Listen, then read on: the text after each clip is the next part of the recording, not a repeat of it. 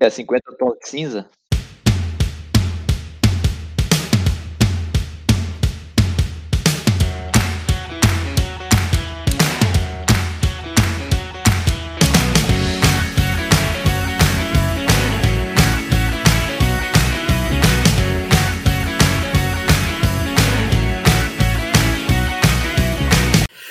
Galera, tá começando mais um Sabe o que eu acho? O podcast que tá entrando agora na nova onda da Snack Culture. A taxa de inglês, né? Já sei. Bom, bom dia, Felipe. Boa tarde, Wallison. Tudo bem com você?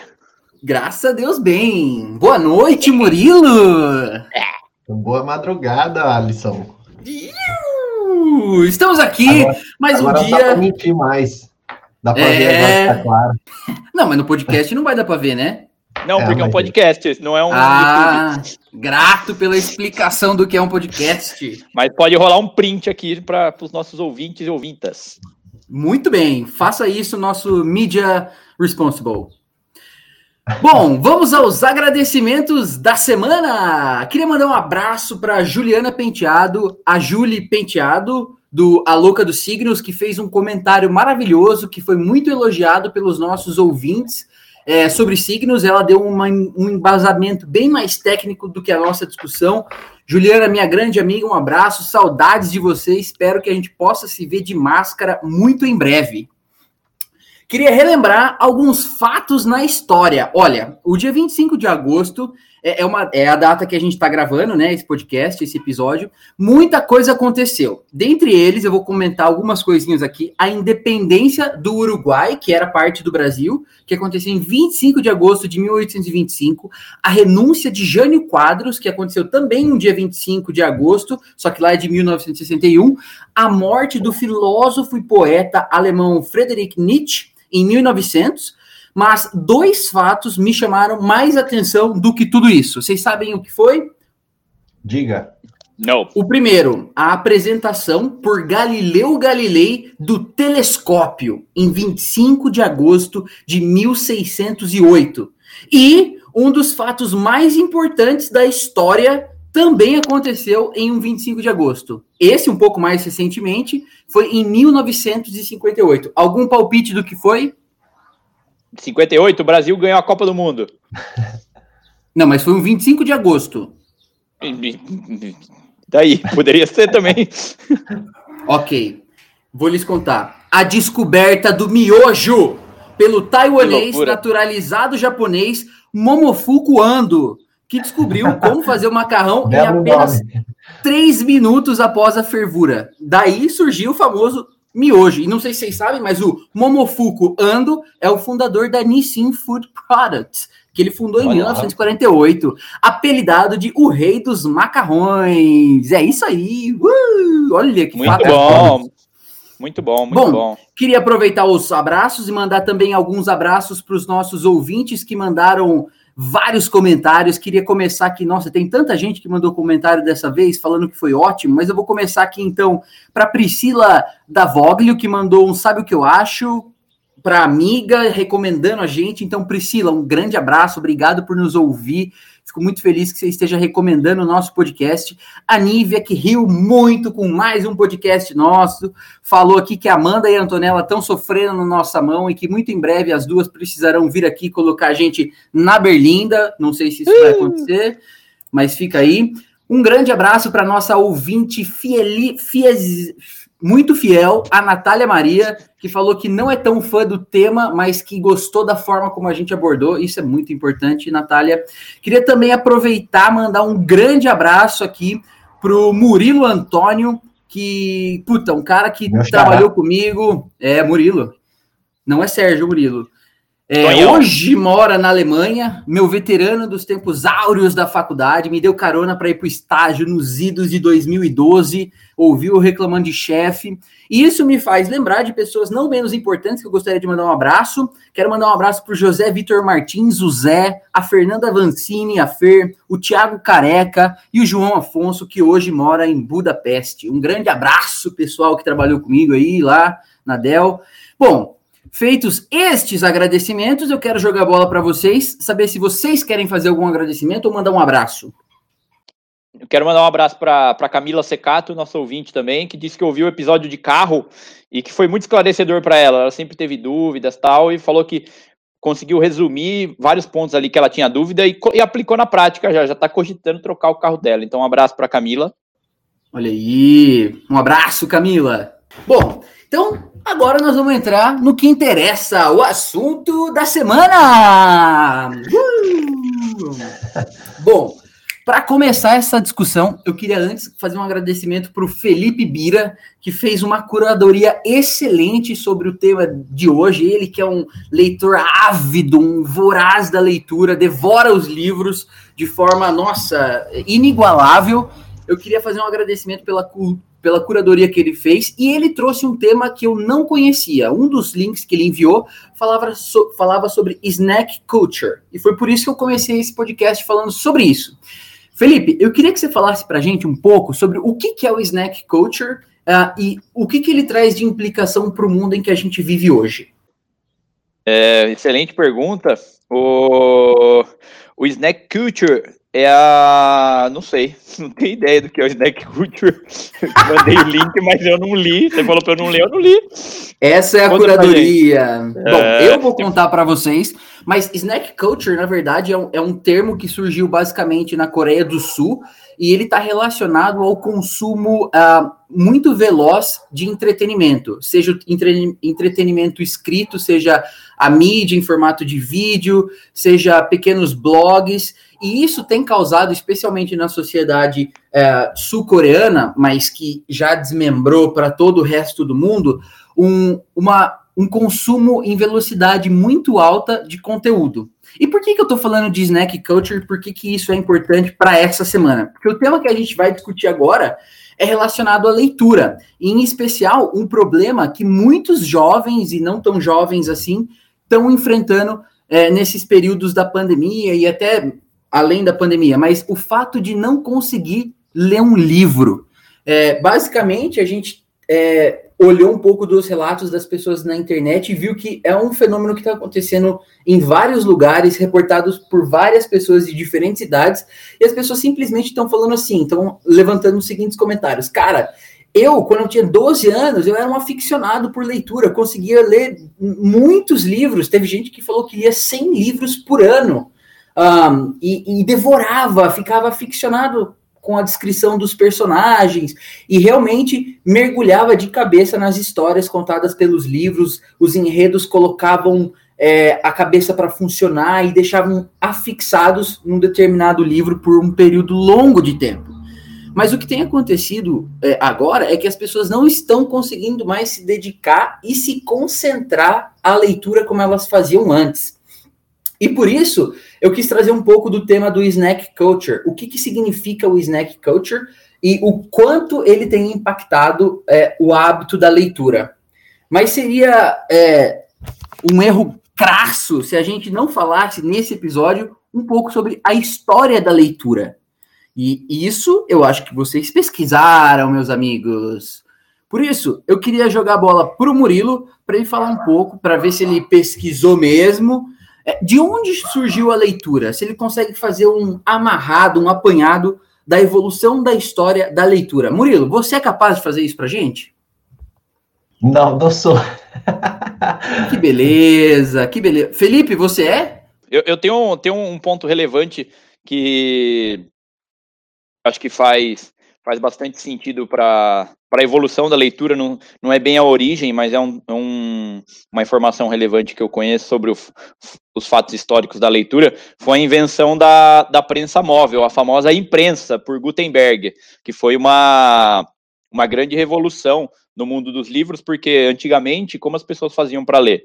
Ela copia, os livros tinham que, tinham que ser copiados à mão manuscritos ali tinham os escribas, os escrivões, escrivães, que copiavam os livros já existentes, tipo, um, um bom exemplo é a, é a Bíblia, e essa invenção do, do Gutenberg, Gutenberg eu chutaria que ele é alemão, não sei, tô tentando olhar aqui, ó, lá, aqui, ó, é alemão porque está exposto em Munique, uma prensa móvel dele, ele criou em 1811, então essa invenção da imprensa, até que daí vem o nome atual da, da imprensa, que são os jornalistas que cobrem eventos, atividades, coisas do tipo, é, acabou disseminando e facilitando a leitura para mais pessoas, porque daí uma máquina produzindo os livros e copiando os livros era muito mais eficiente do que um ser humano escrevendo palavra por palavra ali com pena de ganso, né? Então, acho que esse foi um, um fato bem relevante que é, eu acho que ne, nesse último milênio aí, não vi exatamente a data, mas acabou revolucionando ainda mais a leitura. E eu acho que hoje em dia a gente tem passado por, por outra revolução similar, que é a questão da gente desapegar dos livros físicos e, e cada vez mais a gente está migrando para os livros digitais sendo que as pessoas vivem em espaços cada vez menores, não tem casas tão grandes, é, e com isso a pessoa não tem onde guardar o livro. Então, o livro digital, até por uma questão de custo, você conseguir é, diminuir o valor que você precisaria investir para ter um livro e também para você ter mais espaço, eu acho que é uma outra revolução aí que eventualmente daqui uns anos, quando alguém for falar de, de leitura, vai enxergar também esse pontinho na história aí como um ponto de virada.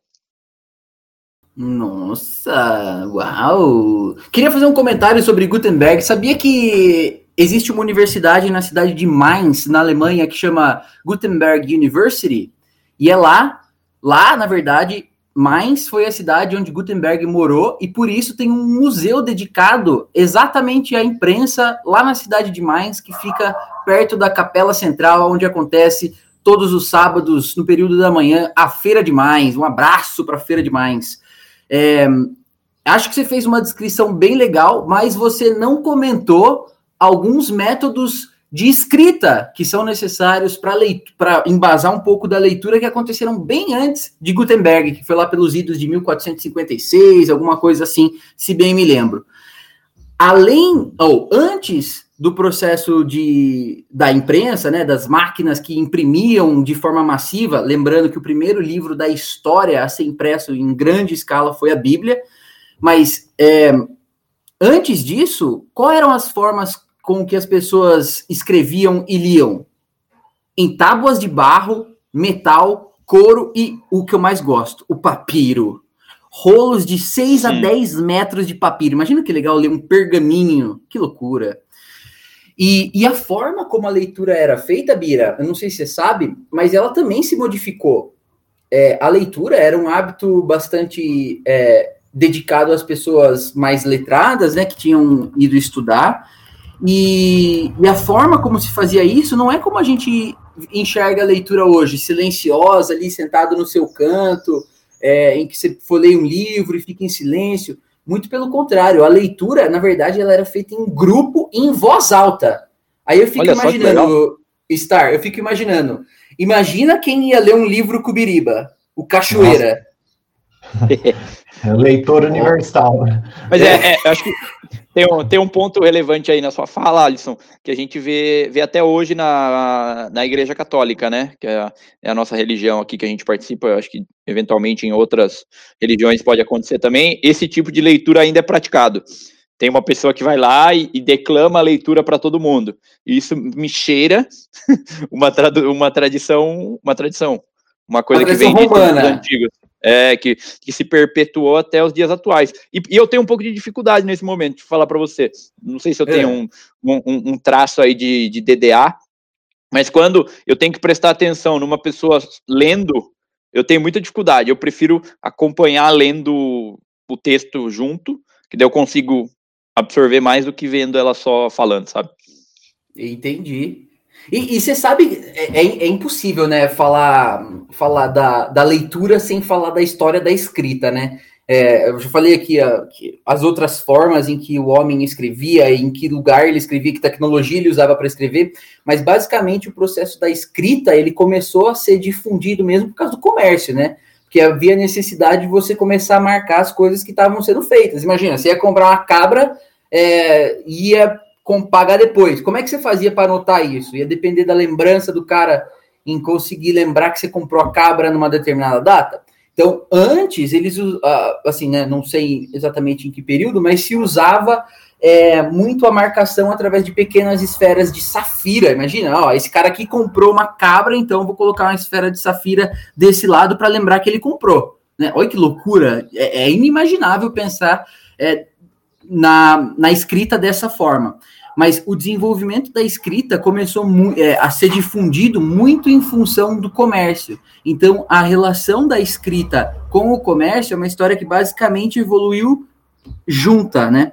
É, mas beleza, isso aqui é tudo história da escrita, da leitura. Eu acho que esse é um momento mais que propício para a gente chamar o Pitaco do Especialista!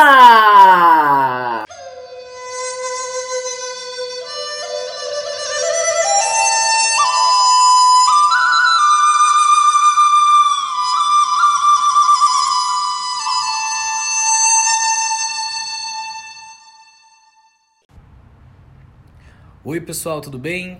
É, eu sou Giovanni Almeida, eu sou jornalista, sou escritor e professor de língua portuguesa e literaturas.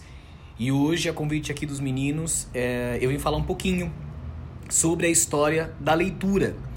E bom, para a gente compreender né, como ela se dá, é importante observarmos a trajetória histórica da escrita também.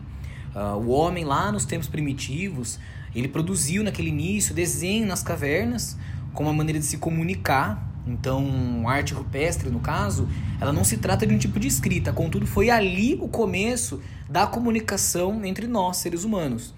E, de acordo com alguns estudiosos da comunicação, o sistema da escrita que a gente conhece hoje, ele surgiu nas civilizações antigas, como a Mesopotâmia, o Egito, a Grécia, a Roma, e assim se expandiu né, pelo mundo.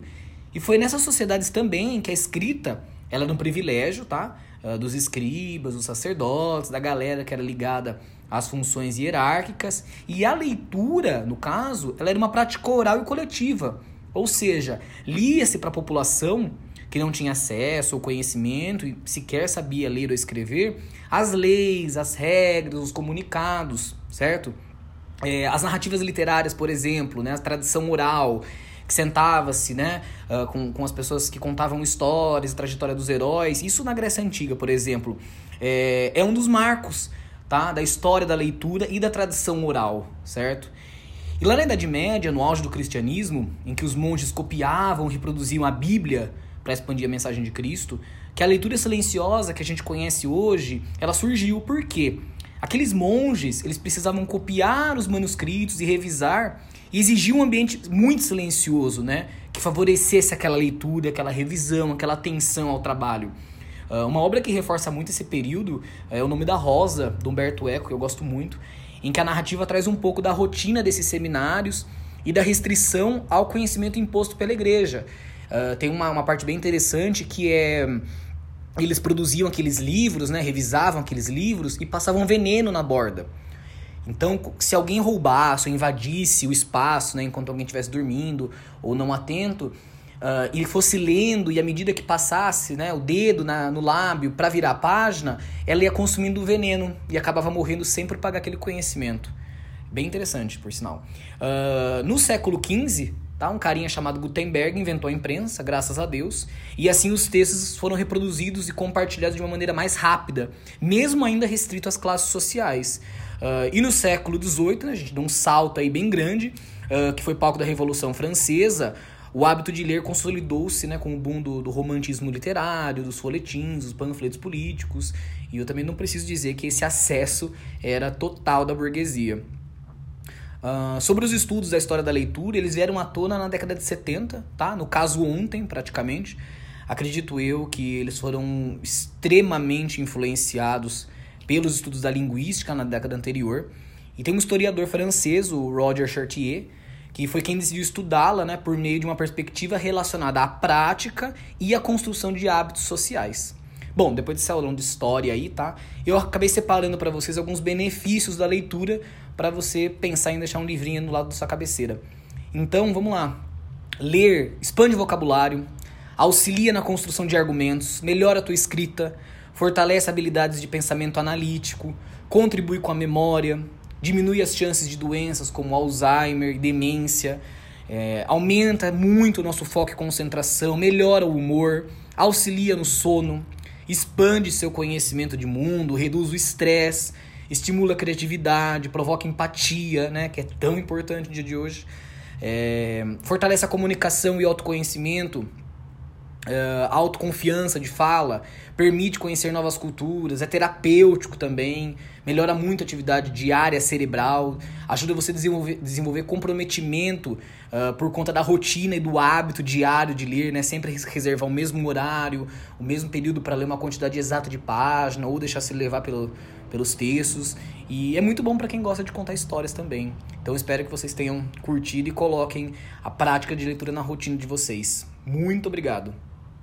Bom, depois de basicamente a gente acabar de ter uma aula sobre a história da leitura que a gente não claramente não estava preparado para ter, muito obrigado aí é, pela excelentíssima descrição de como é que a, a, leitura evoluiu. Nós precisamos falar agora um pouco da importância da leitura na sociedade em que a gente vive hoje, né? A gente viu como ela evoluiu e agora o que, por que, que é importante a leitura na sociedade em que a gente vive hoje, Murilo? Bom, acho que mais do que a, a, importância de você ter o conhecimento, né? Como você falou no começo, a gente está nessa cultura, como que é? Snack culture, né? Que é um, um, negócio mais rápido, né?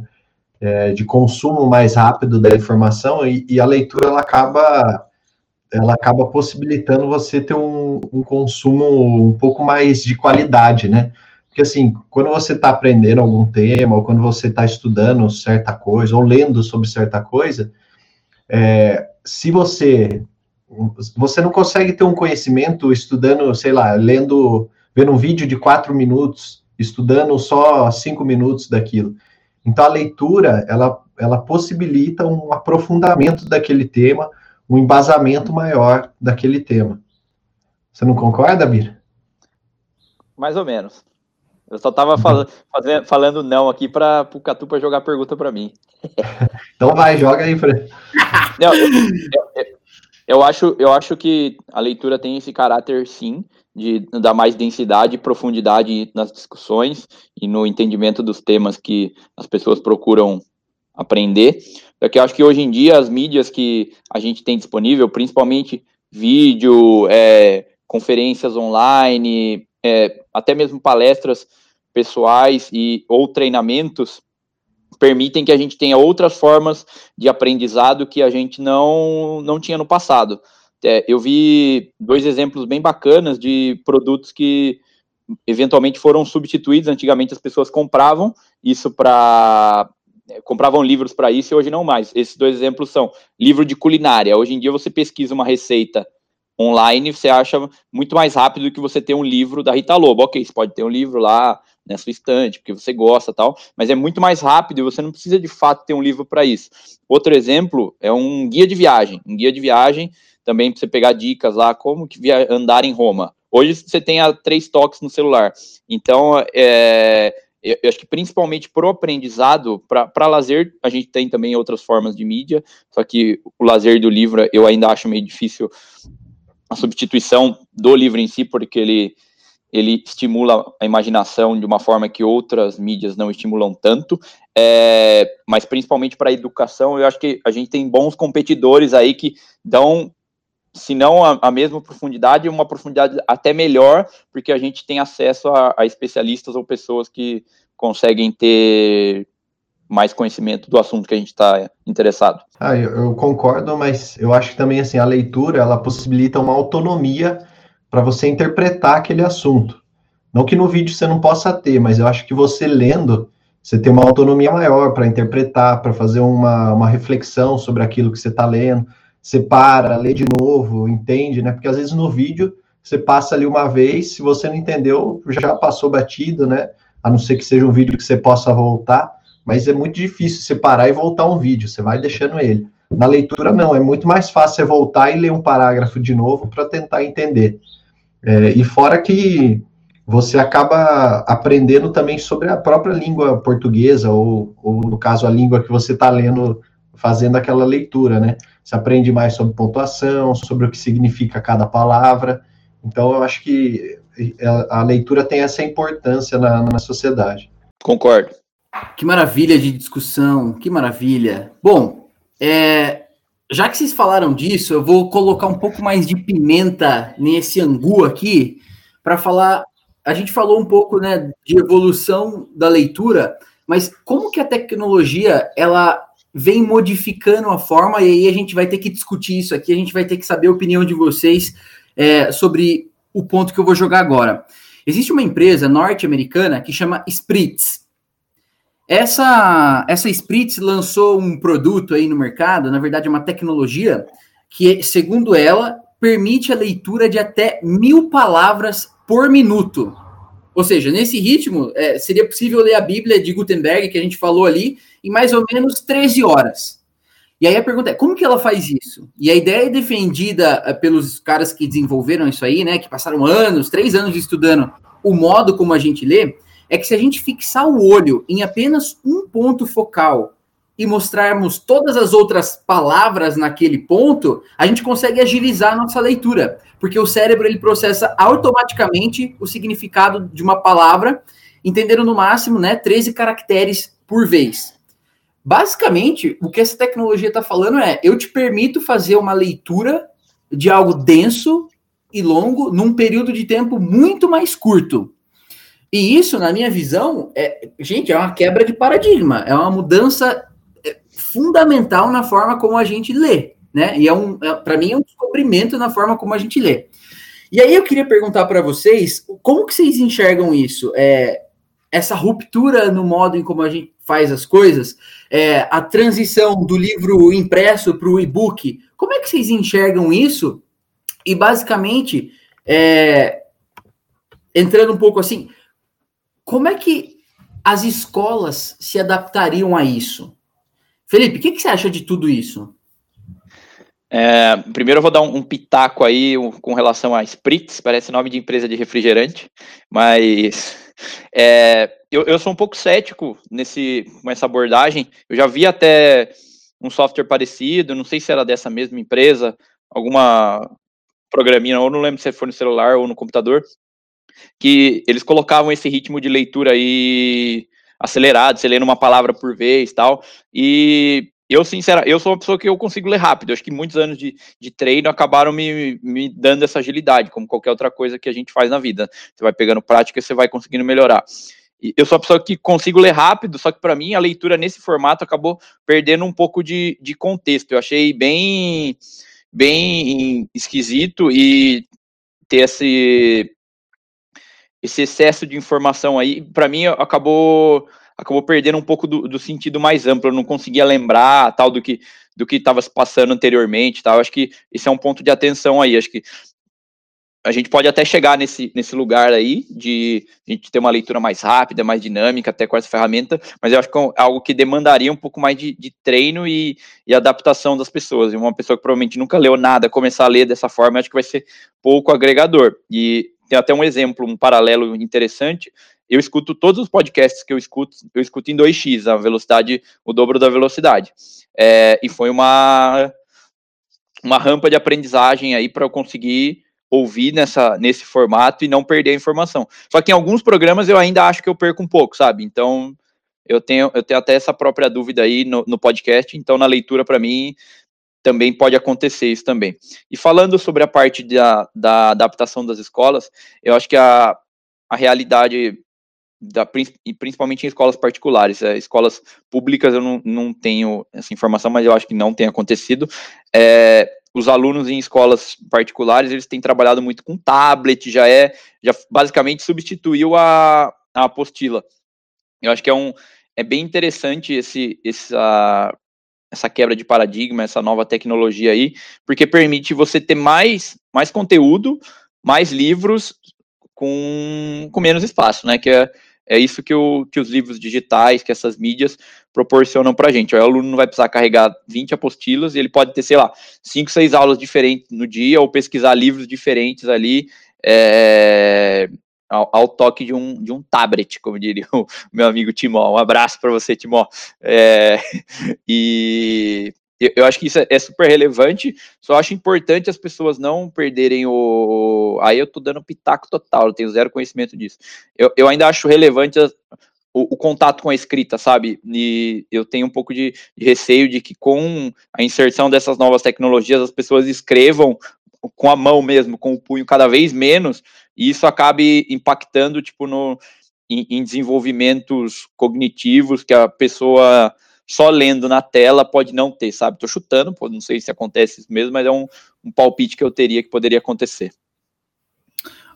Ô Murilo, considerando isso aí que o Felipe acabou de falar, você não acha que se a gente não tivesse evoluído para a forma de escrita como a gente conhece hoje, que é essa escrita mais lógica, é, que imita o som é, que a gente reproduz na forma escrita, você acha que o Felipe não está sendo muito cético no sentido de que se a gente não tivesse evoluído da escrita rupestre, por exemplo, para essa forma de escrita mais lógica, a gente ainda estaria num, num momento que não teria avançado tanto, e ele não está sendo é, demasiado cético no sentido de que ele não quer, de que ele fala que prejudicaria o desenvolvimento da escrita. O que, que você acha disso? Com certeza, está sendo muito conservador. conservador. logo ele, logo ele. O liberal. O, o progressista, logo ele está sendo conservador. Não, eu acho realmente isso que você falou faz sentido. É, e até se você pensar na própria língua, né? Se você pensar que o você que a gente usa hoje era o vós me ser antes, né? Então a própria língua ela passa por transformações, por, por evoluções, e quem sabe, né, daqui a um tempo o você não vire o VC, né? Do jeito que a gente escreve hoje no celular. Pode ser que seja uma, uma evolução da nossa língua. É, agora eu queria falar três pontos aí do, do que você tinha tocado. Primeiro, dessa questão aí de você ler rápido, né, usar essas formas. É, uma vez eu estava estudando sobre é, leitura dinâmica, e aí ele dá essas dicas aí de você, é, você meio que passar o olho por cima das palavras, não ficar focado, não ficar tentando ler mentalmente a frase, porque isso também atrasa a leitura, né? E aí é, a leitura dinâmica dá várias dicas dessas para você ler mais rápido. É, e e eu acho que ajuda, só que o único problema é quando você está lendo uma um conteúdo mais, é, mais denso, ou, por exemplo, assim, um artigo acadêmico, que aí que você tem que entender realmente é, o que, que é o raciocínio, né? Quando o raciocínio é muito difícil, aí eu acho que a leitura dinâmica não funciona. Você tem que parar e realmente entender qual que é aquele ponto, né? Mas uma leitura mais simples acaba funcionando. Outra coisa é a da tecnologia. Então, para mim, eu acho super. É, faz muito sentido é, essa questão da tecnologia. Eu mesmo tenho um, um tablet e aí eu tenho o aplicativo do Kindle. Então, dentro desse aplicativo, eu consigo ter vários livros à disposição. Então, isso é uma vantagem com relação ao livro, né, ao livro físico, que eu consigo acessar vários livros no, no mesmo espaço, né, no mesmo um mesmo gadget, se for usar a palavra, é a taxa do inglês. Olha só, boa palavra. Uhum, Mas eu acho que e... eu, vocês. Não, pode continuar. Pode falar, não, eu vou falar depois da escola. Que, eu ia falar que vocês me mal interpretaram, eu não falei que, não, que eu sou contra. Eu, eu falei que só, a gente só não pode perder também essa, essa função que eu acho que é, que é relevante também. A, a da, principalmente a da escrita, mas os ganhos são inúmeros, com certeza. Mas por não... quê? Por que, que a gente não pode perder? Eu acho que a gente tem é, habilidades e cognições que a escrita, o uso da escrita física traz. Estou chutando, eu falei. Palpite, pitaco. A gente pode até perguntar para o nosso especialista que falou anteriormente. E que eu acho que a escrita manual, já vi ou ouvi falar sobre isso em algum lugar. É, são trazem é, insumos habilidades. relevantes para é, habilidades relevantes para a nossa formação que você escrever principalmente só no, no computador não não permite. Então, mas aí ah, está falando trabalho, de escrita, não de leitura, é, né? O trabalho pesado também traz um monte de benefício para o seu corpo. Por que você não vai carpir um lote? Aí fica, né, a pergunta. Só que, só que tem gente que não carpe lote e vai na academia e carregar, carregar lata de tinta. Então dá na mesma. Então, mas aí é a forma cara, como o cara, não, o cara não faz o trabalho pesado, mas ele vai em busca da, do peso, do mesmo jeito. Você tá fazendo isso? Oi? Tô fazendo yoga. Ah, tá okay. Vinyasana. E só tá para okay. fechar aí da, da questão da escola, né? eu vejo pelas minhas sobrinhas. Eu tenho a, a Sara, por exemplo, que tem um pouco mais de dois anos. Cara, com dois anos, ela, ela consegue, vendo o YouTube, se ela não gosta do vídeo, ela já passa e já entra em outro vídeo. Então você imagine que hoje a criançada já tá, já vai chegar na escola com uma quantidade de horas passadas na frente da TV ou no celular, no YouTube, é muito grande. Então, assim, vai ser fundamental já inserir esse conteúdo de forma digital para as crianças, até pelo aprendizado delas. Você imagine você chegar para uma criança que ficou aí dois, é, de dois a quatro anos em casa, já assistindo TV, tendo contato com o celular, e aí você chegar para ela com uma folha de papel, com um negócio totalmente arcaico, né? Ela vai. A gente vai ter que adaptar essa forma de ensino. Acho que esse é meu pitaco aí sobre esse tema.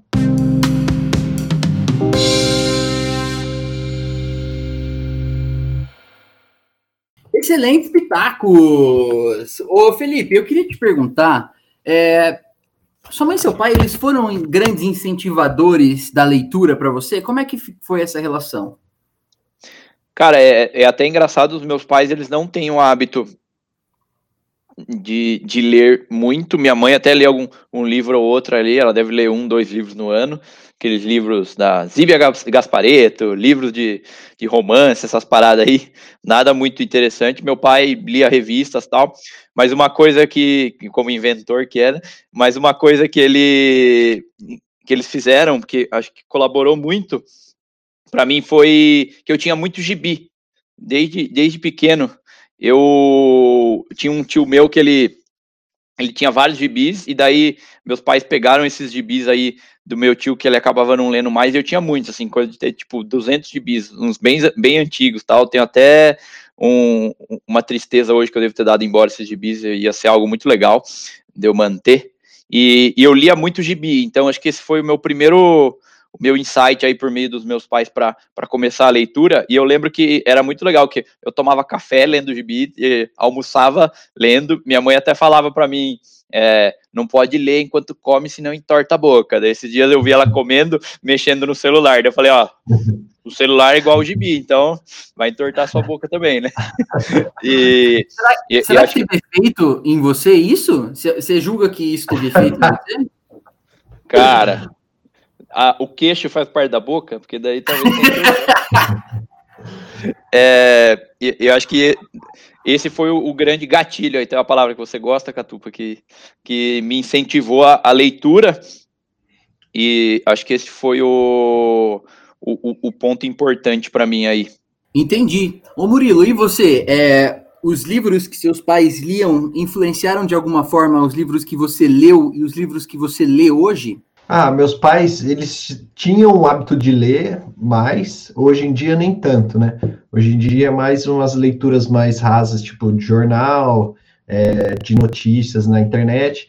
Mas eu lembro de antes, assim, quando eu estava na escola, deles lerem bastante. Aqui em casa tem bastante livro. Então, assim, eles já tiveram esse hábito da leitura, hoje não tem mais. E aí, eu, ao contrário, eu nunca tive o hábito de ler, eu lembro que eu lia na escola por obrigação, aqueles livros lá da, da Ângela, lembra, Bira? Os livros lá de, de português, né, da matéria de português. Eu lembro que o único livro, um dos únicos livros que eu gostei foi do Birajara, né? Que aí é, a gente fez é... ainda a peça de teatro lá. Esse foi legal. Mas assim, eu não tinha muito costume de ler. Agora que eu tô começando, é, desde o último ano, né, que eu comecei a ler, e esse ano aqui já estou aplicando mais firmemente essa questão da leitura. Então, não sei se, se teve muita influência, não. Apesar de é, eles incentivarem a leitura tal, é, mas eu não sei se teve tanta influência assim. Eu acho que é, outro, outro ponto interessante para mim foram os tipos de livro que eu li quando criança, lá no alto dos meus oito, nove anos. Teve um livro que acho que eu tive que ler da primeira à quarta série, quando eu estudava lá no Júlio César, aqui de Itatiba. Um abraço para o Júlio César. Foram os livros do, do Monteiro Lobato. Monteiro Também Lobato, hoje em, dia, hoje em dia, já cancelado pelo, pelo seu tipo de, de escrita racista, mas isso não é o caso. É, para mim, na época que tinha um olhar menos crítico para esses para esse para esse tipo de tópico, era um, um, tipo de livro que eu gostava muito, do sítio do Pica-Pau Amarelo. Inclusive passava na televisão tal. E os próprios livros em si, eu gostava do Monteiro Lobato, porque ele misturava, por exemplo, ah, tinha apareciam as princesas lá que Bela Adormecida, Cinderela, ele misturava com os personagens do sítio e também misturava com Hércules, que era um tipo de, de, de, história que eu gostava também, de mitologia grega. Então, acho que um grande ponto de virada para mim foram os livros do Monteiro Lobato. Isso me incentivou a ir na biblioteca municipal e procurar mais livros. E, e, ao procurar mais livros, eu acabei encontrando outras novidades. Aí eu via lá, era engraçado, igual a gente tem na livraria hoje lá, os top vendidos, tinha os top lidos na biblioteca lá, os livros que ficavam na fila de, de espera para você. E daí uma vez eu tava lá, um, um jovem, eu não lembro se era homem ou se era mulher, era uma pessoa, falou assim para mim, cara, você conhece Harry Potter e tal, não sei o que, antes da fama, você vê que eu sou um early adopter, não sou modinha não, comecei antes cara falou: você conhece Harry Potter e tal, um livro legal de, de ficção, não sei o que lá, né? Daí eu perguntei lá na, na biblioteca e falaram que tinha fila de espera, acho que tinha até o livro 3 disponível, até o livro 4, alguma coisa assim. E daí eu entrei na fila para ler o livro, cara, adorei. Então, e desde então também me tornei, acho que esses foram os dois, as duas principais influências para mim, Monteiro Lobato e o, e o Harry Potter aí como literatura infanto-juvenil, que vamos dizer assim, é, prepararam o terreno para outros tipos de leitura que eu vinha gostar depois. Olha aí essas experiências. Aqui em casa, cara, também a gente sempre foi. É, é engraçado, porque eu tenho o hábito de leitura, é, sempre gostei de ler, embora nesses últimos anos eu acho que eu tenha diminuído muito o volume de leitura, mas nós sempre fomos muito incentivados a ler aqui em casa. E eu lembro claramente de uma campanha que aconteceu aqui na cidade de Tatiba, na Princesa da Colina, que a minha mãe fez a gente fazer, né? Basicamente. Tinha, a gente tinha arminha de água, arminha de brinquedo, arminha de bolinha. Cara, e aí teve uma campanha de conscientização sobre o quão ter arminha impactava, que você podia ir na praça da cidade, levar as arminhas da sua casa e cada arminha você podia trocar por um livro. E foi nessa época que eu tive contato, eu não sei, acho que eu tinha uns oito anos também, é, tava assim, sendo alfabetizado direito, né, na verdade, mas foi nessa época que eu tive contato com aquelas histórias do cachorrinho samba na fazenda. É, acho que todo mundo leu já o cachorrinho samba na fazenda, não é possível quem. Vocês não leram? Nossa, depois. Não, nunca, nunca tinha ouvido falar dessa, dessa preciosidade aí. É um clássico isso aí, é um clássico muito legal, uma leitura muito legal, mas para oito anos eu acho que talvez seja muito densa. É, mas o, o, tipo de leitura mesmo que eu gosto é um pouco diferente do que acho que o Biriba gosta, por exemplo. Você gosta, eu sei que você é bastante. Bom, você gosta de tudo, né? Mas você gosta em, em especial de livros de ficção, que contam história, assim, que tem personagens meio mitológicos, essas coisas. Eu sou um pouco diferente eu acho que é, eu fui muito influenciado é, durante o ensino fundamental. Olha que loucura. Meu professor de história do ensino fundamental, inclusive um abraço para o Denis Rafael, é, lá do SESI, é, ele falou para a gente ler na oitava série, vejam isso, na oitava série, é, O Príncipe de Maquiavel. Cara, na oitava série, ler O Príncipe de Maquiavel, eu, assim, na época não tinha consciência, né? Eu li porque precisava ler, mas eu acho que isso despertou um pouco o tipo de leitura que eu gosto de ler hoje, né? E depois de ler O Príncipe de Maquiavel, é, logo no primeiro ano da faculdade, nós precisamos ler o Manifesto Comunista. Lá, e acho que isso influenciou de forma bastante pesada a forma como eu penso é, sobre o mundo, né? Sobre as estruturas de classe que a gente tem, mas eu não vou falar sobre isso aqui. Mas não marxista.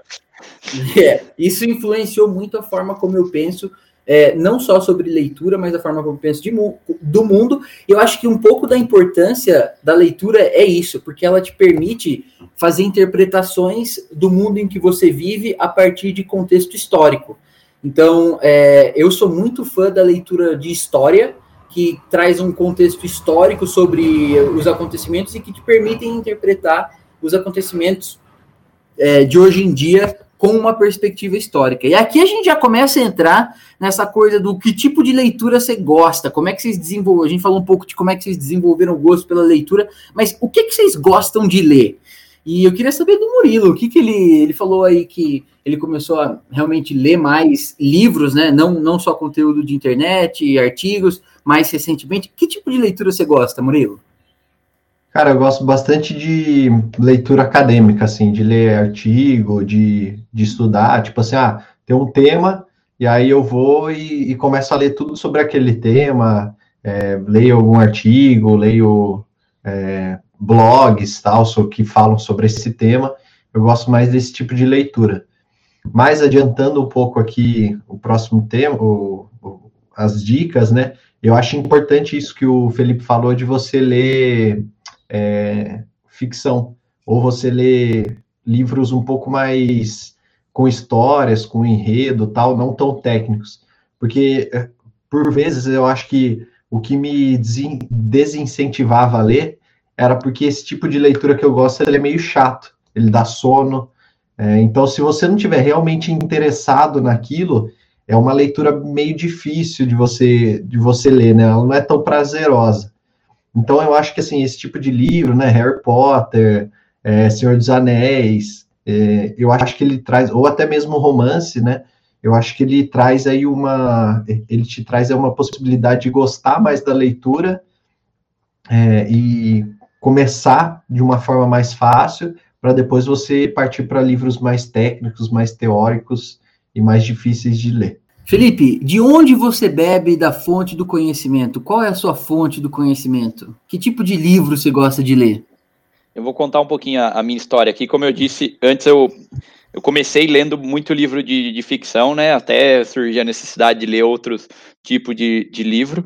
E depois, acho que no, durante a faculdade, do, da metade para o final, eu comecei a ler bastante eu, eu chamo de autoajuda empreendedora, sabe? Esses livros de desenvolvimento pessoal, mais focado para empreendimento, negócio, tipo, sete hábitos das pessoas altamente eficazes, é, quem pensa enriquece, no seu manual do empreendedor, coisas desse tipo, sabe? É, é um tipo de leitura que eu gosto bastante, só que eu percebi uma época que eu estava só lendo esse tipo de livro, e eu estava perdendo um pouco da, das minhas raízes, que são os livros de ficção. Eu, e eu falei, nossa, mas eu tô lendo, lendo, lendo, lendo isso aqui, e, tipo assim, acho super válido, me traz ótimos insights para a vida e ótimos, ótimos aprendizados. Só que a parte da ficção eu acho muito, muito importante, é algo que eu gosto, porque é uma forma de você exercitar a imaginação, tal. Então eu acabei, eu acabei meio que dividindo a bola. Hoje em dia eu leio dois livros ao mesmo tempo, um de ficção e um desses mais voltado para o perfil técnico empresarial. E esse outro livro que eu leio com esse perfil técnico empresarial, até pelo que o Murilo falou dele dar mais sono, ser uma leitura mais difícil, eu faço uma leitura resumindo, até anotando os principais pontos ali, que eu posso até reler depois. É, adotei isso, esse método aí desde o ano passado, eu tô, tô gostando bastante, porque eu, depois eu consigo até revisitar alguns conceitos, trouxe até algumas coisas já pro, pro frases e insights aqui do tipo pro podcast, que eu acho que é, um, é uma forma de eu armazenar informações mais relevantes e é, é, tipo, é um, um dos objetivos que eu tenho com esse tipo de leitura. E falando mais especificamente da, da ficção, uh, os meus gostos na ficção são bem amplos, mas eu gosto, por exemplo, de literatura fantástica, e como o Murilo citou, Senhor dos Anéis, Harry Potter e todos os, os, os que saíram dessa, dessa linhagem aí. Gosto muito também de, de policial, li bastante livro do, do Sherlock Holmes, é, Agatha Christie eu já li também, bem, bem bacana. E, e agora eu tô tentando me, me enveredar por, por outros autores, é, tipo, menos ficcionais, são ficção, só que não, não ficção fantástica, sabe? Sem dragão, sem fogo, sem espada voando. Então, uma, uma, uma história, só que conte mais sobre o cotidiano. É algo que eu tô que eu tô tentando fazer também. E igual você citou, Alicira, tem um, um, pitaco bom aqui. Tem um leitor que eu gosto muito, ele chama Bernard Cornwell. Depois a gente pode pôr aí na, na descrição do episódio. Ele, com, ele escreve livros de ficção, só que como que é a abordagem dele? Ele pega fatos históricos, por exemplo, a formação da Inglaterra, ou a, a Guerra das Cruzadas, por exemplo. Ele pega esses fatos históricos, cria um personagem e coloca esse personagem dentro da Guerra das Cruzadas ou dentro da formação da Inglaterra. Então, os fatos, guerras e, e coisas que aconteceram nesses eventos históricos são con contadas por esse personagem ficcional que por vezes tem até um tem até algumas alguma ele faz algumas coisas que de fato aconteceram, só que não por ele ou por outra pessoa, sabe? Então é um tipo de abordagem bem bacana. Eu gosto muito dessa, dessa coisa histórica, é, coisas mais antigas e, e esse tipo de leitura para mim eu achei bem bacana que ele faz esse tipo de abordagem aí. Então fica aí o meu pitaco de, de leitura, primeiro pitaco, né, para vocês. Nossa, pareceu ser. É, a, da forma como você descreveu, eu que também gosto de história, pareceu ser bastante envolvente ter a personificação de alguém num contexto histórico. Isso pareceu bem legal. Depois eu vou até pegar para mim essa dica aí, que eu quero, quero ler, esse, ler esse cara aí, tá bom? Cara, você já viu já... a série Vikings? É, a, a série Do Vikings Netflix. que passa no passa no Netflix, tem uma outra que chama Last Kingdom. Ambas são lembrando, mais ou menos. Desculpa, lembrando que nós não estamos ganhando nada para falar o nome Netflix aqui, né? Mas se, se quiserem que a gente ganhe aí, mandam um, um correio aí para nós. Vikings e a, e a, outra, série irmã dela, que também tem na, nessa empresa aí vermelhinha, chama Last Kingdom. O Vikings eu acho que ele não veio de livro, mas a, o tipo de abordagem da série é nesse formato. Eles contam as histórias das invasões vikings principal, acho que é na Inglaterra, com base num personagem fictício. E essa outra série, o Last Kingdom, é com base nos livros desse escritor que eu citei. Então, fica aí o pitaco também. Se você quer ver mais ou menos como funciona, pode, se você ou você assiste essa série para ver como que funciona. Olha aí, um conteúdo denso que se torna palatável porque você consegue se associar e consegue se relacionar com um personagem fictício. Muito boa dica. Já que, vocês, já que você falou disso, Biriba, é impossível não falar o tema principal desse podcast, que é como que a gente ajuda alguém a começar a criar o hábito da leitura ou então a voltar a ter esse hábito caso a pessoa tenha perdido ao longo do tempo. Porque, ao que me parece, as pessoas vão perdendo um pouco o hábito da leitura à medida que elas vão se atarefando mais com o trabalho, com a família, e parece que isso vai distanciando as pessoas um pouco dos livros mesmo, que demandam mais tempo, dedicação e paciência para conseguir se engajar na história. Por isso, eu queria perguntar para você, Felipe, depois vou perguntar a mesma coisa para o Murilo, é, que dica que você tem para alguém que quer começar a ler ou alguém que quer retomar o hábito da leitura? Boa. É, uma dica que funcionou para mim, eu por, por uns quatro anos aí eu trabalhava numa outra empresa e eu pegava fretado. E daí o meu hábito da leitura ele acontecia no fretado. Eu não dormia no fretado, tinha mais ou menos uma hora na ida, uma hora na volta, e daí eu lia de manhã e lia à tarde, tipo 40 minutos ali. Era um ótimo tempo para mim, consegui ler muito nesses anos. E de, quando eu mudei de emprego, eu perdi essa questão do fretado, não tinha mais esses dois horários reservados aí. E, e para mim foi difícil, que eu falei, nossa, e agora, como que eu vou encaixar esse hábito da leitura novo para mim, né? E eu tentei começar a ler à noite, falei, ah, a hora que eu chegar do trabalho tal, em casa, depois de jantar, eu ia tentar ler ou até antes de dormir. Isso para mim não funcionou nada, porque dependendo do horário ou, ou, o jeito que eu tô lendo, eu tenho muito sono, e pode ser livro de conteúdo ou até ficção. E daí o que, que eu, eu fiz? Eu mudei a minha estratégia eu comecei a ler de manhã antes de trabalhar. Falei, bom, vou acordo, tomo café, acordo até um pouquinho antes, se os seus horários te permitem.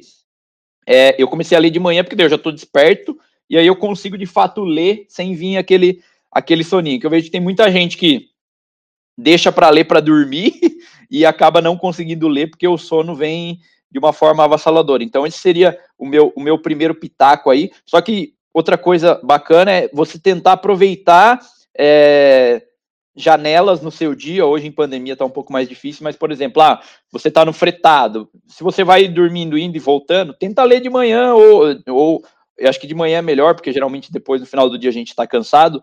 É, de manhã seria um bom, um bom horário para você tentar a leitura. Então, tentar encaixar é, nessas coisas. Eu acho que uma leitura mais fácil, também um menos densa, igual essas que o Murilo comentou, acho que são mais difíceis para quem não tem o hábito e para quem está começando. Você começar com um livro, um livro mais leve, até um livro pequeno, eu acho que até essa sensação de, puxa, terminei um livro, consegui, gostei da história, eu acho que ajuda, tá? Então, iria por essa linha aí. Excelente. Murilo, que dica que você tem para dar para os nossos ouvintes para ajudar eles a começarem a, a, ler ou a retomarem a leitura? Ah, eu, eu acho excelente essas dicas aí que o, que o Felipe deu, né? Até eu também tenho essa dificuldade, cara. Se eu for ler, eu, eu costumo ler antes de dormir, né? Mas assim, dependendo do dia ou dependendo da leitura, eu não consigo nem, nem ler duas páginas, eu já começo a pescar, já começo a, a cair no sono. Então, até o, Felipe mesmo tinha falado para mim uma vez, ah, lê a hora que você já chega do trabalho. E aí eu experimentei isso algumas vezes e funcionou, assim, eu consegui ler por um período maior de tempo sem ter muito sono. Né? Então, acho que é, ler de manhã ou ler logo que chega do trabalho pode ser uma, uma, uma boa opção. Acho que a principal dica aqui que, que eu queria trazer era do, do Kindle, que é um, é um aplicativo né, da, da Amazon, e aí você pode tanto comprar o aparelho, né, que é como se fosse um tablet é, chamado de Kindle também, e aí esse aparelho você consegue ler os livros nele, mas se você não quiser comprar, você pode baixar o aplicativo e ler no seu celular, ou acessar mesmo pela internet, né? E aí você consegue armazenar vários livros dentro do mesmo aplicativo, dentro dessa mesma plataforma. E, além disso, os preços costumam ser mais baratos. Então, se você for na Amazon e procurar um livro físico e o e-book dele, com certeza o e-book vai sair por um preço menor. Então, você consegue acessar mais livros com um preço mais econômico. E aí, outra vantagem do Kindle também é que, enquanto você vai lendo, se você passar ou selecionar alguma palavra, ele mostra o significado daquela palavra. Então, se for uma leitura um pouco mais difícil ou uma leitura mais arcaica, que você precisa entender melhor aquelas palavras que não fazem parte do seu cotidiano, você não precisa sair, pegar um dicionário, procurar qual o significado ele já tem, já tem aquilo no próprio aplicativo. E também, para quem gosta de ler em outras línguas, né? É, esse aplicativo também tem o tradutor. Então, também você não precisa sair procurando as coisas. No próprio aplicativo, você já seleciona a palavra, ele já te mostra a tradução ou o significado. Então, assim, acho que é, esse seria um, um principal, principal dica. Mas eu queria dar mais uma última também, que é o que me incentivou a fazer as leituras que hoje eu, que eu estou fazendo nesse ano, e aí nesse ano eu já li, eu já li uns cinco livros. Tipo, eu não conseguia ler nenhum, né? Às vezes pode parecer pouco para quem já lê bastante, é, mas é, para mim, assim, está sendo é, recompensador, igual o Felipe falou, né? Quando você termina de ler o livro, por mais que ele seja pequeno, é uma sensação de, de conquista, né? De dever cumprido. Então, assim, como é que eu fiz esse ano para conseguir ler? É, como vocês já sabem, né, eu tenho meu canal lá no YouTube, e aí eu me comprometi a fazer um resumo. É, eu peguei dois livros que eram, que eram mais conhecidos, mais voltados para esse ramo de finanças, e aí eu me comprometi a fazer um resumo semanal. Então, cada semana eu fazia um resumo de um capítulo e passava né, as minhas reflexões sobre aquele capítulo em formato de live no YouTube. E aí isso me ajudou a ler, porque assim, eu me comprometi a fazer aquilo, então assim, as pessoas esperavam que na próxima semana eu já teria lido outro capítulo e feito um resumo, feito as reflexões. Então assim, não tinha como escapar. Eu querendo ou não ler, eu tinha que ler porque eu assumi aquele compromisso. E aí, assim, se você não quer fazer um resumo né, no, no YouTube, fazer uma live, é, você pode criar um grupo de leitura, né? Um, que muita gente faz. Então, assim, você reúne com amigos, define um livro, e aí vocês determinam o prazo para ler aquele livro. E aí, ao final daquele prazo, você, as pessoas se reúnem e debatem sobre o que leram daquele livro. Então, acho bem interessante esse tipo de comprometimento, que aí te força você, te força a ler o livro, né? Então, essas são minhas principais dicas. Ótimo. É, eu, tenho, eu vou descrever um pouco do processo que, que eu uso para mim, para conseguir fazer as leituras que eu quero. É, acho que o primeiro passo fundamental é se identificar o que que o propósito da sua leitura, né? E aqui eu gosto de fazer uma distinção clara que, é, que tipo de leitura eu estou fazendo. Eu descobri há algum tempo que o tipo de leitura que eu gosto é a que eu posso aplicar na minha vida, mas não uma aplicação necessariamente prática, mas uma uma leitura que desafia talvez um pouco a forma como eu penso. Então, a seleção de livros que eu faço para ler, é, a curadoria que eu faço para mim mesmo, é, vai nesse sentido. Eu tento, eu, eu não coloco para ler um livro que eu não tenho nem um pouco de, sabe, de afeição pelo tema.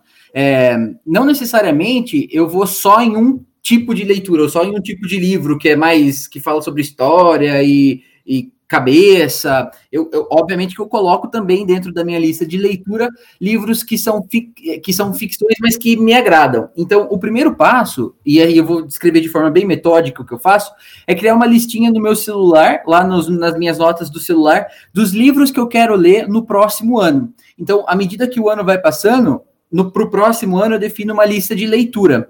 E eu sou muito realista com relação a essa lista. É, por exemplo, a minha lista de leitura de 2020, ela tem cinco títulos só. Não tem mais que isso. Não tenho a ambição de ler um livro por mês. Eu só acho que bem mais pé no chão, porque o tipo de leitura que eu escolho, eu sei que são leituras um pouco mais densas.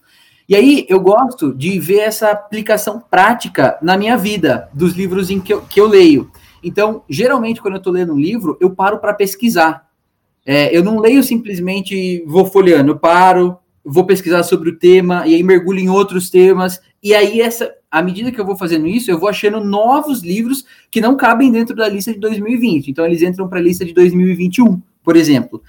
O terceiro passo que eu fiz, e que eu, assim, é uma recomendação muito forte para as pessoas, é compre uma cadeira de leitura. É, eu comprei uma bem barata, custou 100 reais a cadeira que eu comprei. Ela fica na varanda daqui de casa. E, cara, toda vez depois do trabalho, eu paro um pouco, sento lá, abro o livro e leio. É, eu demorei, acho que uns três meses para ler o último livro que, que eu li, três ou quatro meses para ler o último livro que eu li, porque eu realmente sentava lá e gostava de ficar, tipo, passando o tempo, lendo bem devagarzinho, entendendo tudo. Às vezes eu voltava porque eu não tinha interpretado direito o que o autor queria dizer. E a última dica que eu dou é coloque de lado, ou pelo menos coloque no silencioso o celular e qualquer distração que você possa ter nesse meio tempo. Porque à medida que você tem distração, cara, é muito fácil de você perder o foco e de você falar assim: ah, tá bom, chega por hoje. Não que seja um problema separar, né? Mas é, eu acho que te ajuda a manter o foco, que é uma coisa que a gente sabe que a gente perde facilmente. E, de forma geral, se eu fosse falar uma coisa, é não se cobre muito. A leitura, é, eu, eu, concordo com o que o Murilo falou sobre estabelecer uma meta e, e, e colocar um compromisso para isso, mas não se cobre tanto, porque às vezes você vê os amigos falando assim: não, eu tô, nossa, vou ler 18 livros esse ano. Cara, às vezes isso não é realista para o seu, seu tempo, entendeu? É, eu acho que vale mais a pena você colocar uma meta tangível, né? Que você falou assim, não, puta, isso aqui acho que dá para fazer mesmo, começar mais baixo e adquirir o gosto a partir disso, do que já setar uma meta alta e ficar depois com dificuldade, ou ter que apressar a leitura e não deixar, e não ela não ser prazerosa. Então, é, a minha grande dica é faça do seu hábito de leitura ser prazeroso, e para isso encontre todos os gatilhos que te ajudam a tornar o hábito prazeroso. Acho que essas são um pouco das minhas dicas, mas a gente não vai terminar esse episódio sem ter mais uma especialista. Por isso vem aqui o Pitaco da Especialista!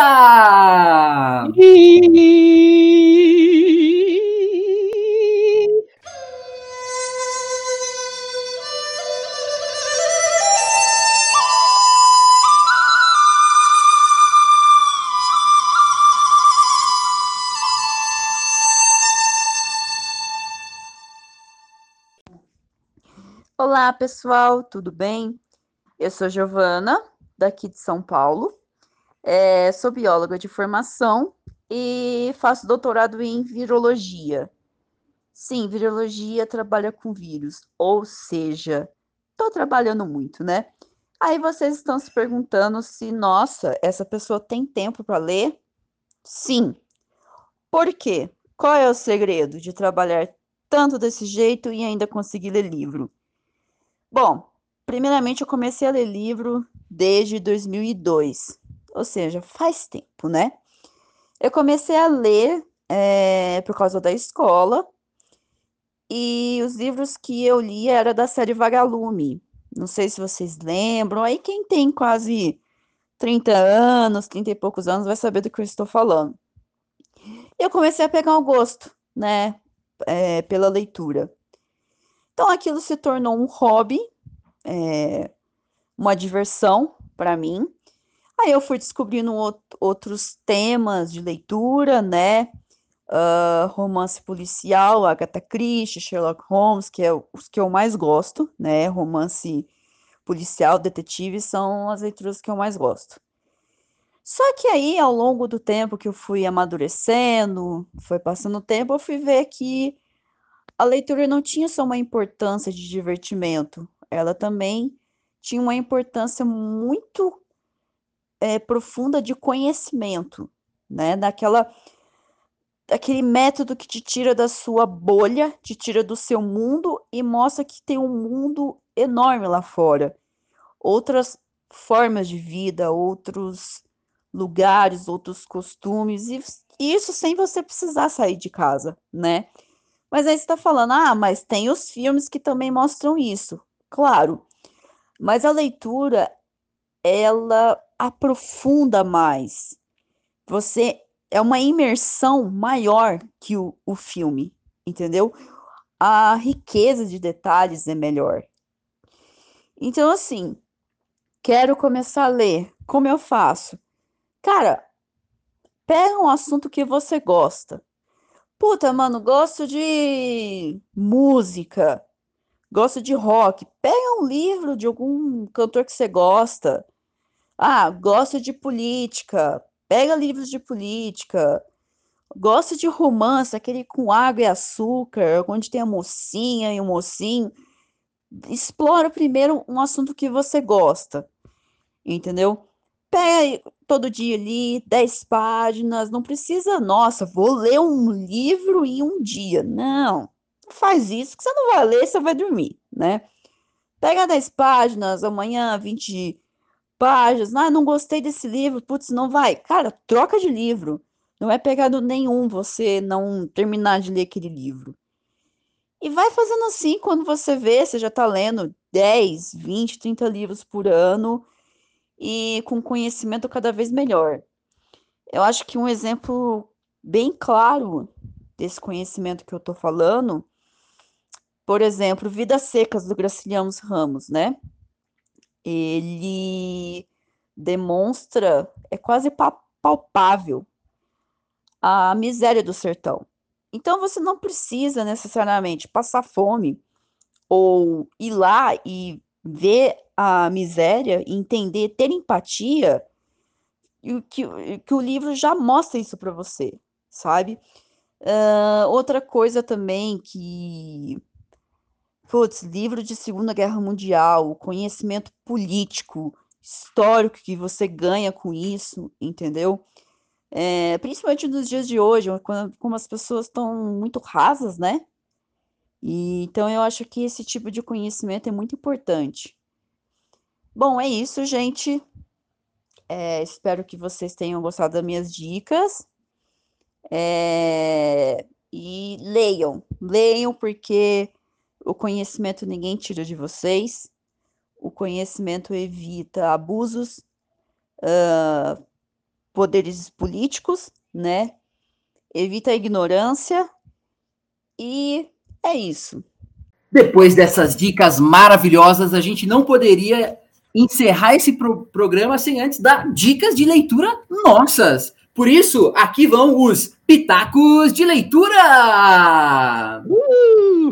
Bom, meu primeiro pitaco de leitura foi esse autor que eu citei aí no, no bloco anterior, que é o Bernard Cornwell, belo nome aí que faz essa contextualização histórica do, dos personagens em fatos importantes. E a dica que eu vou dar é a série Crônicas Saxônicas, que tem um total de, hoje, 13 livros. É, se você começar a ler isso aí, você vai gostar. Então, se eu posso te emprestar também, você ouvinte que ficar interessado, pode mandar uma DM aí que eu te empresto o livro. E essa, essa série de livros tem uma série na Netflix também, que é a série Last Kingdom. Então, você pode até assistir um ou dois capítulos da série para ver se você gosta e começar a leitura também. Tá? Esse é meu primeiro pitaco. O segundo pitaco de leitura que eu vou dar é, é a série A Revolta de Atlas, da Ayn Rand. Não sei se vocês já ouviram falar. É, é uma literatura de ficção também, só que é uma literatura que eu imagino que você, Catupa, deva gostar muito, porque ela faz, é, é até um pouco, uma visão um pouco contrária, pelo menos para mim, ela faz muita crítica ao, ao modelo capitalista, que o governo apoia o apoia muito a sociedade e tal, ela apoia muito mais a, a iniciativa privada e o modelo liberal, e ela contextualiza isso num, num mundo fantástico em que os grandes empreendedores vão sumindo do mundo, raptados por uma pessoa, e é um, é um livro bem bacana aí para você que gosta desse tipo de, de abordagem aí, é uma crítica ao modelo aí de inter, intervenção governamental. E por último, um livro aí da autoajuda empreendedora, chama Hábitos Atômicos, do James Clear, que para mim é uma evolução dos livros do. Como chama aquele outro livro lá dos hábitos? O Poder do Hábito. Ele descreve detalhadamente como você consegue desenvolver hábitos é, na prática. Tipo assim, quais atitudes, como facilitar o desenvolvimento desses hábitos. Então, esse livro do James Clear, para mim, eu li esse ano, achei bem bacana, estou aplicando bastante. Bom, então a, a minha dica de de livro. Eu vou começar com o livro que eu gostei lá, que é, me iniciou lá na leitura, né, uma leitura fácil que eu gostei de ler, que era o Birajara, é um livro do José de Alencar, e aí o, o personagem principal é um índio brasileiro puro, né, sem nenhum tipo de contato ainda com, com a cultura europeia, que é o Jaguaré, e aí ele é um, um jovem caçador e ele busca algum, é, algum outro índio, né, para lutar com ele, porque se ele conseguisse fazer algum prisioneiro, né, aí ele iria se caracterizar como guerreiro. E aí nessa busca, né, que ele sai atrás desse, desse embate, né, ele acaba se apaixonando pela Araci, que é a filha de um, de um, é, a filha do chefe de uma outra tribo. E aí o, é, é um romance, né, ele se dá em torno disso, mas o que mais me, me fez gostar desse livro é que ele é bem de aventura, né? Então é uma história bem, bem contada nesse, nessa trama de aventura, além de ser da, da cultura, da nossa raiz cultural, né? Falando dos nossos índios, os índios brasileiros. É, a segunda dica que eu queria dar é um livro que eu li esse ano, chama A Riqueza da Vida Simples, do Gustavo Cerbasi. E aí é, em resumo, assim, é, é, o livro ele fala um pouco mais sobre finanças pessoais, planejamento financeiro, de uma forma bem fácil, bem simples, né? É, e o, o, autor ele caracteriza bastante a questão do minimalismo, né? Então, o próprio título do livro, né, a riqueza da vida simples. Se você levar uma vida simples, você pode ter riqueza com isso. E aí, para quem quiser, eu tenho já fazendo o jabá aqui, né? Eu tenho comentado todos os capítulos do livro lá no meu canal do YouTube. Então, se você quiser acessar lá, é youtube.com/barra Murilo Massareto, vai ter lá comentado as reflexões do, dos capítulos. E por último, é, o livro que eu estou lendo agora, é A Riqueza das Nações, do Adam Smith. Na verdade, eu estou lendo um compêndio, né, que é um, um resumo do livro. É bem, bem mais interessante, porque ele já tira as, as as partes que não interessam. E, e, na verdade, a dica é assim, né? Não só desse livro, mas é, de ler os clássicos. Então, aqui o Adam Smith é um clássico da economia, mas também de ler os clássicos da sociologia, ler os clássicos da filosofia, porque se esses caras, até hoje, eles estão presentes na nossa atualidade, é, no nosso pensamento cotidiano, é porque eles têm alguma coisa especial. E se você entender direto na fonte, né, se você entender o que aqueles caras estavam passando, a ideia deles, aí com certeza você vai ter uma, uma interpretação, você vai ter uma autonomia do seu pensamento para qualquer tema, para qualquer, qualquer assunto. Então, essas são minhas recomendações. Cara, vocês só mandaram coisa boa aí. Eu vou tô até meio assim agora de dar minha recomendação aqui. Bom, mas eu, eu vou, né? É, o último livro que eu li é a minha recomendação número um, um dos melhores livros que eu já li, 21 lições para o século 21 do Yuval Noah Harari. É um livro bastante recente aí, bem, bem contemporâneo mesmo. É, todo mundo está falando bem dele, tem umas pessoas falando mal, mas essas pessoas você ignora. É, mas é um livro que te coloca para refletir um pouco sobre as mudanças que estão acontecendo agora e que faz você questionar muito das crenças que você acredita, é, especialmente contextualizando e colocando, por exemplo, em, em questão supremacia de nações. Cara, isso é bem bem específica. Eu já dei esse livro até de presente para o João, então um abraço para o João, é, porque eu acho que esse livro realmente é muito legal. Recomendo 21 lições para o século XXI, do Yuval Noah Harari. O segundo livro que eu recomendo é o Into Thin Air. Esse livro eu li em inglês, ah, eu não sei se tem em português, mas chama, é, a tradução seria é, No Ar Rarefeito, do John Krakauer. E esse livro, na verdade, é uma descrição é, de um acidente que aconteceu enquanto ele escalava o Everest. Eu gosto muito desse tipo de leitura, e ele descreve com detalhes é, como é que era né, a subida ao Everest, com bastante detalhe, me deixou super empolgado. Fiquei até com vontade de escalar o Everest, depois passou, é, mas é isso aí. Essa é a minha segunda recomendação. Minha terceira recomendação é o livro Influencer: The Power to Change Anything, que basicamente descreve é, como é que você faz para hum, influenciar pessoas, é, influenciar os seus próprios hábitos, e isso eu acho que é uma lição poderosíssima é, para você conseguir atingir alguns dos seus objetivos. E, em especial, eu gosto desse livro porque hum, ele, ele fala, ele dá exemplos muito práticos assim de pessoas que conseguiram mudar. É, por exemplo, sei lá, a tênia, o surto de tênia num determinado país e que steps as pessoas que fizeram isso, né, usaram para conseguir fazer um grande feito como esse. Eu não poderia deixar aqui, eu vou, eu vou, quebrar a regra e citar mais um, que foi um presente que esses meus dois amigos do podcast me deram. É, História Concisa do Brasil, do Boris Fausto, uma leitura aí para quem quer entrar no Itamaraty, ela é uma leitura obrigatória para fazer a prova é, mas que contextualiza muito do que a gente enxerga aí no, no Brasil de hoje, como é que a gente chegou até onde a gente está.